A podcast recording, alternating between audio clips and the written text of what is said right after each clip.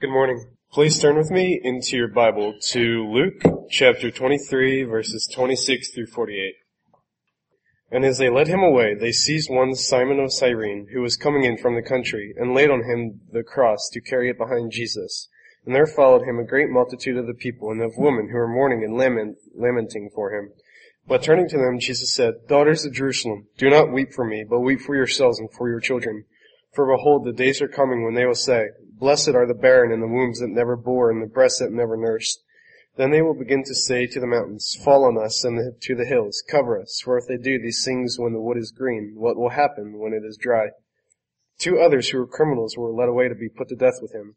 And when they came to the place that is called the skull, they crucified him. And the criminals, criminals, one on his right and one on his left. And Jesus said, Father, forgive them, for they do not know what they do. And they cast lots to divide his garments. And the people stood by watching, but the rulers scoffed him, saying, He saved others, let him save himself. The soldiers also mocked him, coming up and offering him sour wine, and saying, If you are the king of the Jews, save yourself. There were also an inscription over him, This is the king of the Jews. One of the criminals who were hanged railed at, railed at him, saying, Are you not the Christ? Save yourself and us. But the other rebuked him, saying, Do you not fear God, since you are under the same sentence of condemnation? And we need justly, for we are receiving the due rewards of our deeds. But this man has done nothing wrong. And he said, Jesus, remember me when you come into your kingdom. And he said to him, Truly I say to you, today you will be with me in paradise. It was not, it was now about the sixth hour, and there was darkness over the whole land until the ninth hour, while the sun's light failed, and the curtains of the temple were torn in two. Then Jesus, calling out in a loud voice, said, Father, in your hands I commit my spirit. And having said this, he breathed his last. Now when the centurion saw what had taken place, he praised God, saying, Certainly this man was innocent. And all the crowds that had assembled for this spectacle, when they saw what had happened, returned home, beating their breasts. Good morning. Pray for God's blessing on the reading and the preaching of His Word. And I'd invite you to open your Bibles to the beginning of the Gospel of Luke. Stories in one form or another have an important place in culture and society everywhere in the world. By stories, we explain where we came from, we explain who we are. Stories explain what we value. Stories can tell where we want to go. I've met very few people who don't enjoy a good story. You can stand around the auditorium or in the foyer after church and there's lots of stories being told. And I think of all the stories that we hear, we probably enjoy the true ones most of all. Well, this morning for the lesson, I want to tell a story. It is not the Christmas story. And it is not the Easter story. I want to tell the true story this morning, the gospel story. The story of the greatest life that was ever lived. And I hope when we're finished, especially if someone has never heard the story, that you will understand why the life in this story is indeed the greatest one ever lived.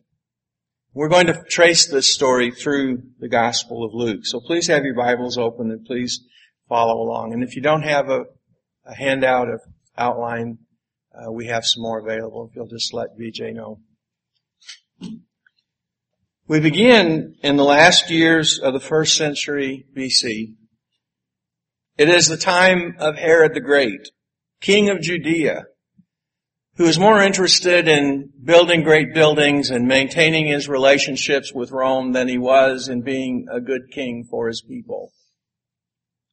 In the temple of God in Jerusalem, there is an elderly priest named Zechariah.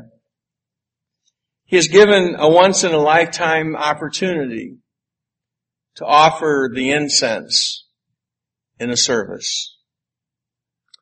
Zechariah and his wife Elizabeth are upright people in the sight of God. They are true Israelites. They are what God had always wanted his people to be. The covenant people that he hoped all of them would be. There was a great sadness in their life because Elizabeth was barren. They had no children.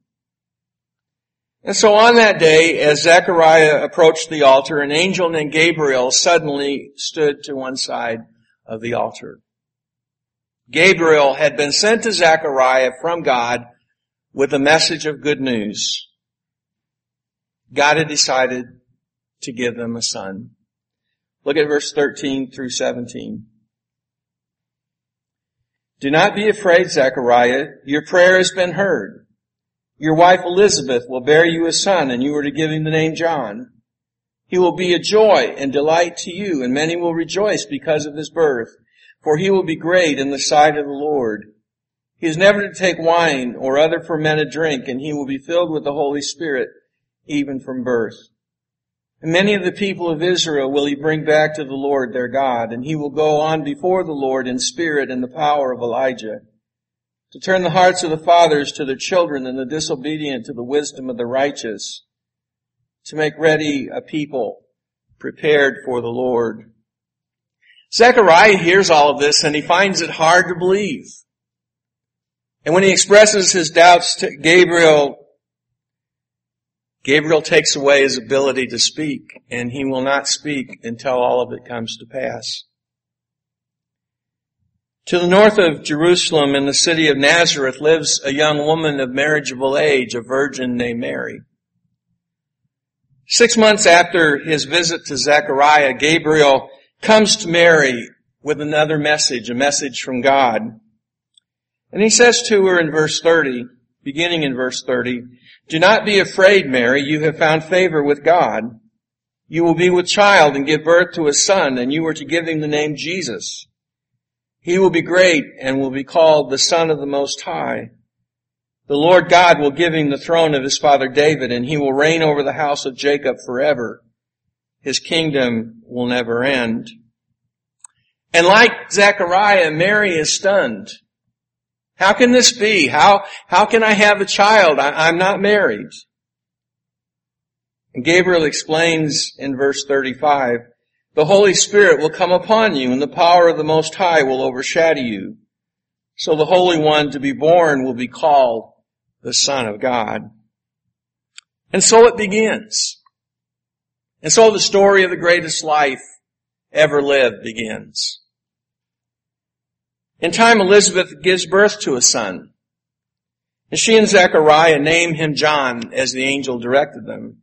And the child grew and became strong in spirit.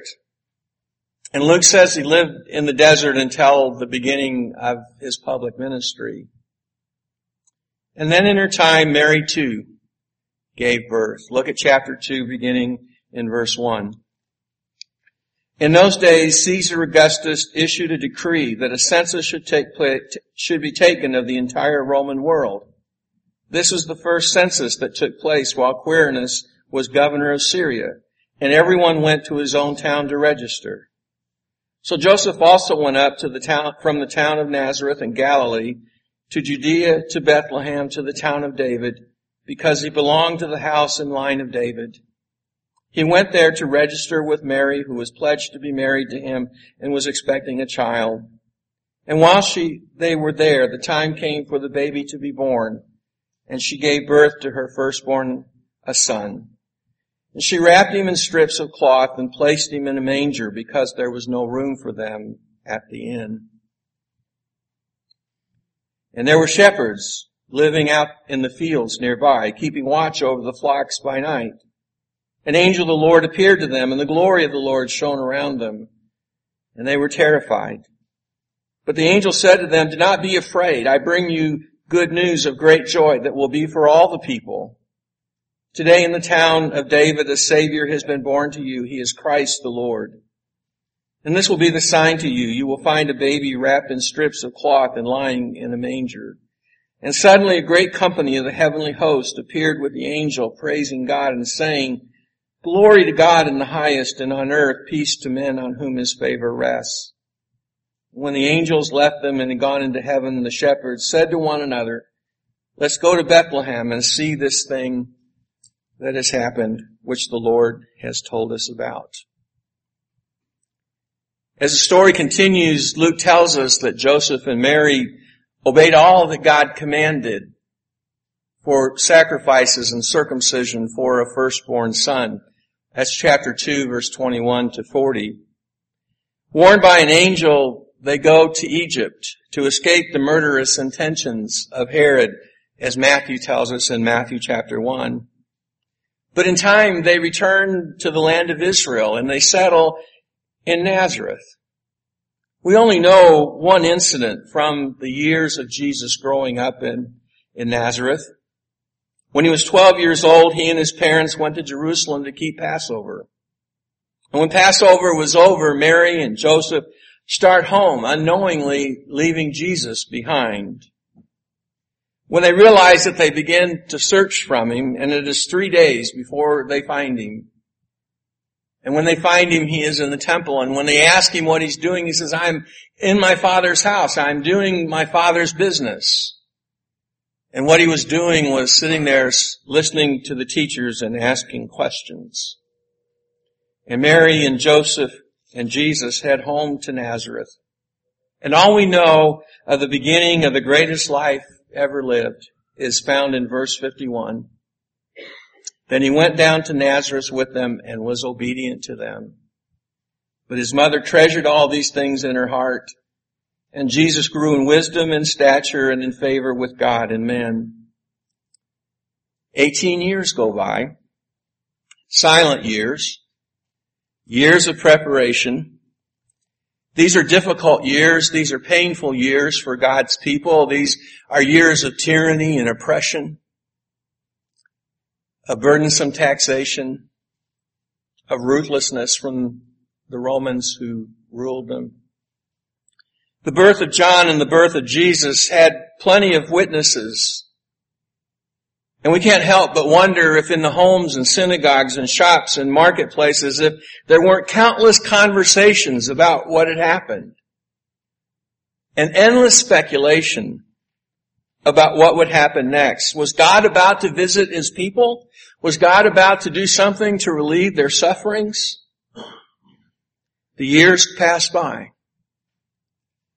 And then suddenly, chapter 3, beginning in verse 4, as it is written in the book of the words of Isaiah the prophet, a voice of one calling in the desert, prepare the way for the Lord. Make straight paths for him. Every valley shall be filled in, every mountain and hill made low. The crooked road shall become straight, the rough way smooth, and all mankind will see God's salvation. And so John came and as he came, he began to preach and he began to call God's people back to God, to repentance, to prepare their hearts because a great one was coming. Some of John's words were hard to hear. It wasn't as an, e- an easy message to receive. Look at chapter 3 verse 7 through 9. But the people came they came to hear John and they kept coming and they kept coming.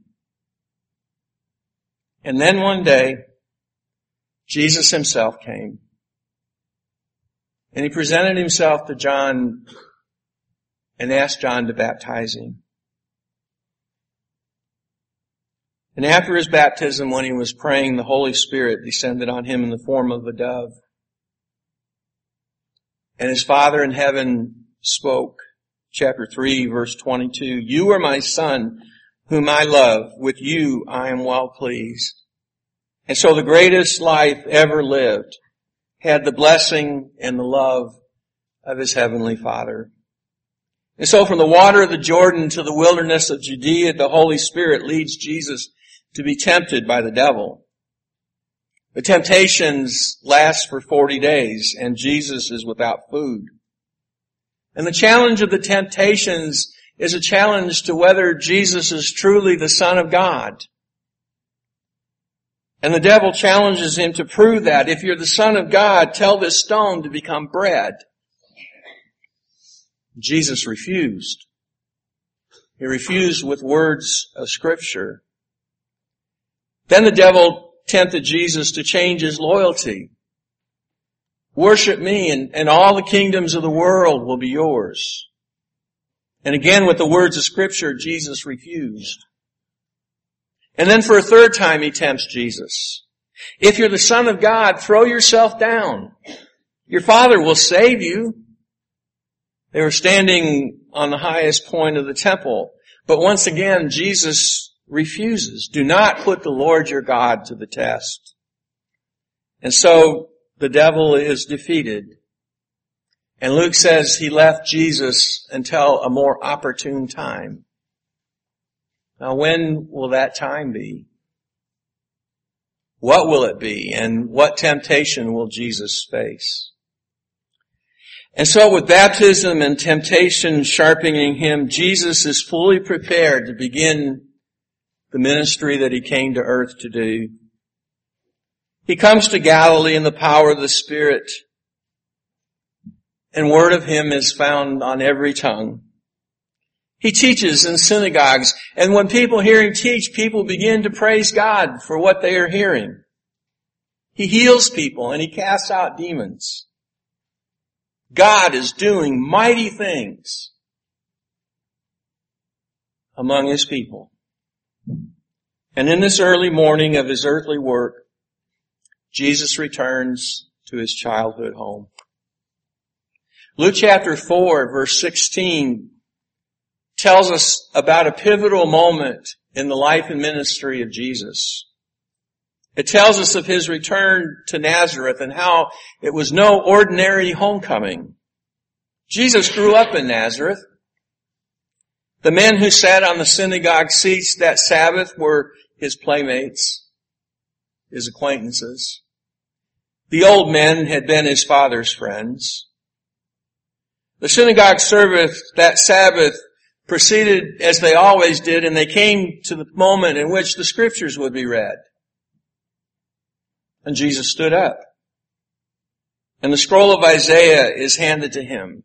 And he unrolls it and he reads verse 18 and 19.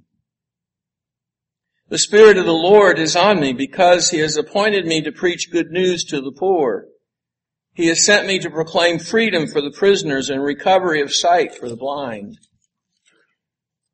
To release the oppressed. To proclaim the year of the Lord's favor. The reading done, he rolls the scroll and hands it back to the attendant. And he sits down. And what we ought to appreciate is that those words touch a special place in those people's hearts. And in every heart there is a longing for these words to be fulfilled. But the synagogue is silent and every eye is fixed on Jesus and he waits. And finally, verse 21, today, today, this scripture is fulfilled in your hearing. Today, I am the Lord's anointed who has come from God to do these things. Now, the synagogue is in a state of shock. They don't know what to do with this. They, they, they can't grasp what he has said. And at first they speak well of him. Good old Jesus. Oh, Joe would be so proud of his son. And then it hits them. Yeah, this is Joseph's son. Why is he speaking such things? Why is he saying such things? And their anger begins to mount. And Jesus understands what's in their hearts and, and he just exposes them. What you're really hoping is that I'll do a few miracles like I've done in Capernaum. And then he reminds them of some Bible lessons. You know, Elijah was sent to a Gentile woman in Zarephath. God didn't send him to any of the widows of Israel. And Elisha gave healing and cleansing to a Gentile named Naaman. And there were lepers in Israel that didn't receive that blessing. And the anger mounts and all those people who have known Jesus since he was a child decide they're going to throw him off the cliff. I know I've preached things sometimes that have angered me, but I've angered people, but I've never been afraid you'd throw me off the cliff. But that's what they were going to do, and they take him out. And Jesus passes through the crowd and he gets away. But what's so important about this chapter, about this scene in the synagogue in Nazareth, is that from this moment on, Jesus will spend every day of the rest of his earthly life fulfilling the ministry that Isaiah had prophesied for him so long before. With the Spirit of the Lord upon him, he is going to preach good news to the poor. He's going to tell them that the kingdom of God is at hand and that the kingdom of God is open to them. And it is for them. He announces freedom for prisoners. He gives sight to the blind. He lets the lame walk. And those who are oppressed, who are beaten, who are downtrodden, who count for nothing, he gives release and relief. It is the year of the Lord's favor. And those of us who know our Old Testament know that means it is the year of Jubilee.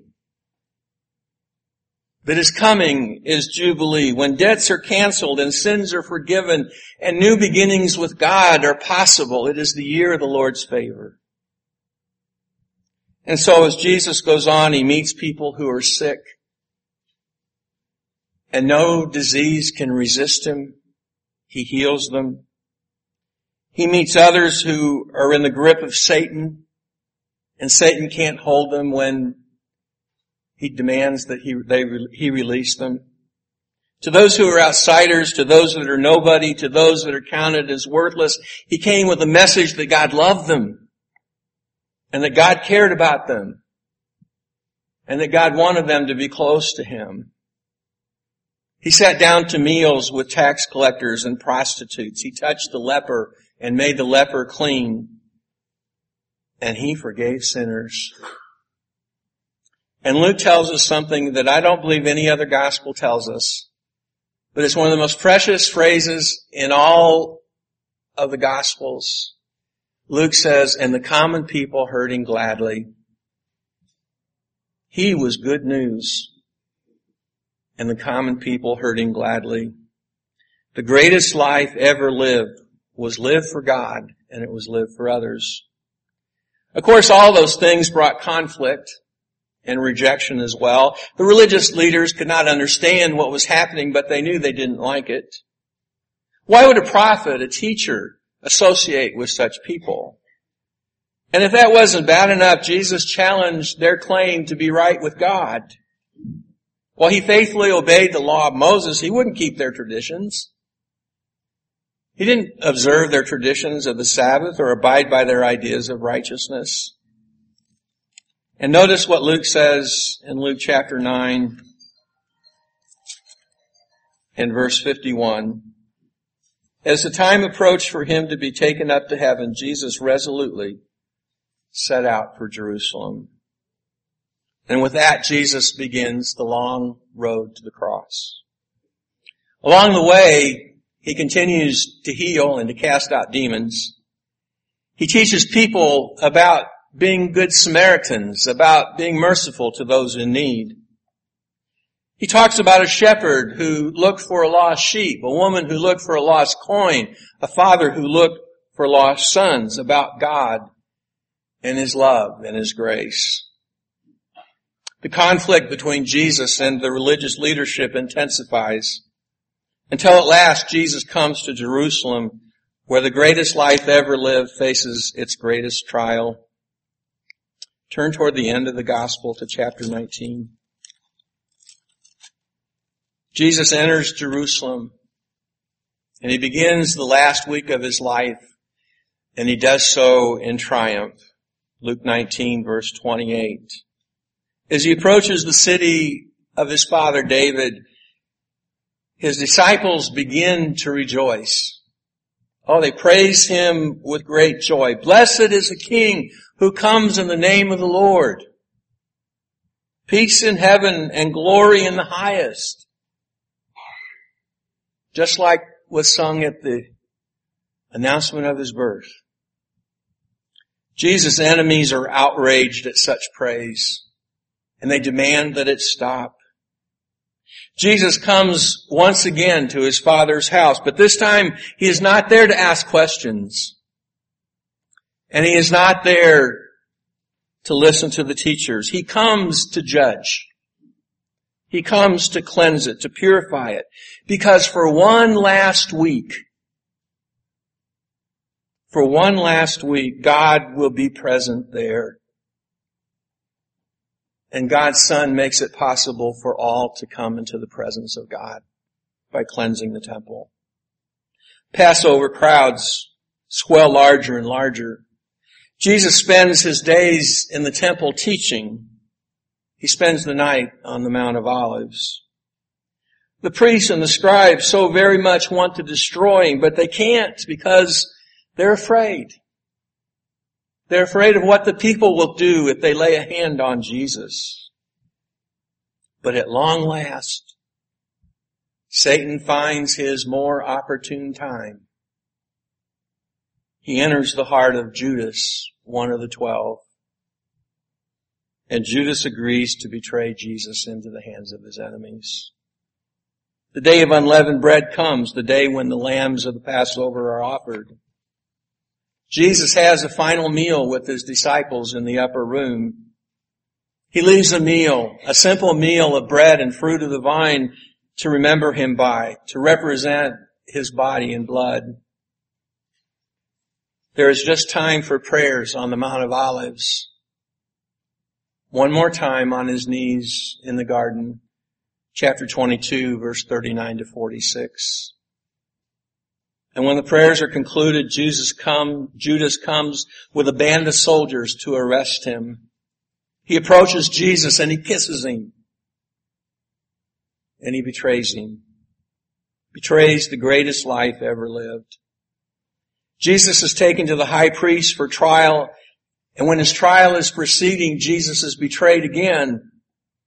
Because three times Peter, who swore he would give his life for Jesus, denies Jesus three times. I don't know him. I'm not one of them. I don't know him. And the trial continues. And now Caiaphas asks the most important question of all. Are you the son of God? Are you the son of God? And Jesus answers, chapter 22, verse 69 and 70, you are right in saying, I am. Those words are true. That is exactly who Jesus is. And in the mind of this high priest, they are enough to condemn Jesus. It is what they've been hoping for. All that remains now is to get Pilate to carry out the death sentence. And with the crowd and pressure tactics to force the governor's hand, the ruling council gets exactly what it wants, a crucifixion. In our reading, which Taylor did so well for us this morning, we heard what happened next. How terribly Jesus was treated, how he was nailed to a cross, how in the sixth hour he dies. A little later, the body is removed from the cross and wrapped in linen and placed in the tomb which belonged to a disciple named Joseph of Arimathea. For every other human being who ever lived or who would ever live, death and the grave is the end of this earthly story, except that this is no ordinary life. This is the greatest life that ever lived. And that life is so great that death itself is changed forever. If everything ended in the tomb, we wouldn't be here this morning. If everything ended at the tomb, we would have no hope. We would have no forgiveness. We would be lost for eternity. But we praise God because the tomb was not the end. Three days later, some of the women who followed him came to the tomb in the hours before dawn. They came to do one final act of service for their Lord. They came to make the final preparations of his body for burial. And when they get there, they find that the tomb is empty. They find that the body they expected to find is not there. What they find are two angels dressed in brilliant, bright, white clothing. And they give them the greatest news that could be heard. Look at chapter 24. Look at verse 5 and 6. In their fright, the women bowed down with their faces to the ground, but the men said to them, Why do you look for the living among the dead? He is not here. He is risen. Remember how he told you while he was still with you in Galilee. Remember. He is not here. He is risen. He is alive. God has raised him from the dead. And Jesus spent the next 40 days with his disciples and before he ascends to the Father, he takes the mission that he came into the world to do and he entrusts it to the disciples that in every nation they will preach repentance and forgiveness of sins in his name. That's the story of the greatest life that ever lived. It is life, a story that continues because Jesus is alive. But why is the life of Jesus the greatest life that was ever lived? Well, it was the greatest because it began with the costliest gift that God ever gave humanity, the gift of His own Son. It is the greatest because it was lived out in humble, loving service with only care and concern for others. Because its purpose was to tell people that God loved them and wanted to save them. It was the greatest life that ever was because it was laid down in sacrifice for the sins, not of one person, but for every person who ever lived or who ever would live. He bore the penalty of every sin when he died on the cross. It is the greatest life ever lived because God raised him from the dead and took him to glory where he reigns forever. Oh, no doubt we can think of lives that are great. Names like Abraham Lincoln come to mind. Nelson Mandela, other names. But not one of them is as great as the life of Jesus. And not one of them had as much impact on humanity as did the life of Jesus. No other life can give eternal life except the life of Jesus. And so in obedience to our Savior, we proclaim just this this morning. We proclaim good news. That Jesus, God's Son, died on the cross for our sins. He was raised from the dead for our eternal lives. Believe this good news. Repent of your sins and confess your faith and be immersed for the forgiveness of sins. And if you've done those things and you've wandered away from God, your Father loves you and He wants you to come back. He wants you to come home and the blood of Christ is still available to cleanse you. And so, in the name of Jesus this morning, we invite you to come. Come to the Savior, to the greatest life that ever lived, that that life might be in you, that that life might be yours. Won't you come while we stand and sing?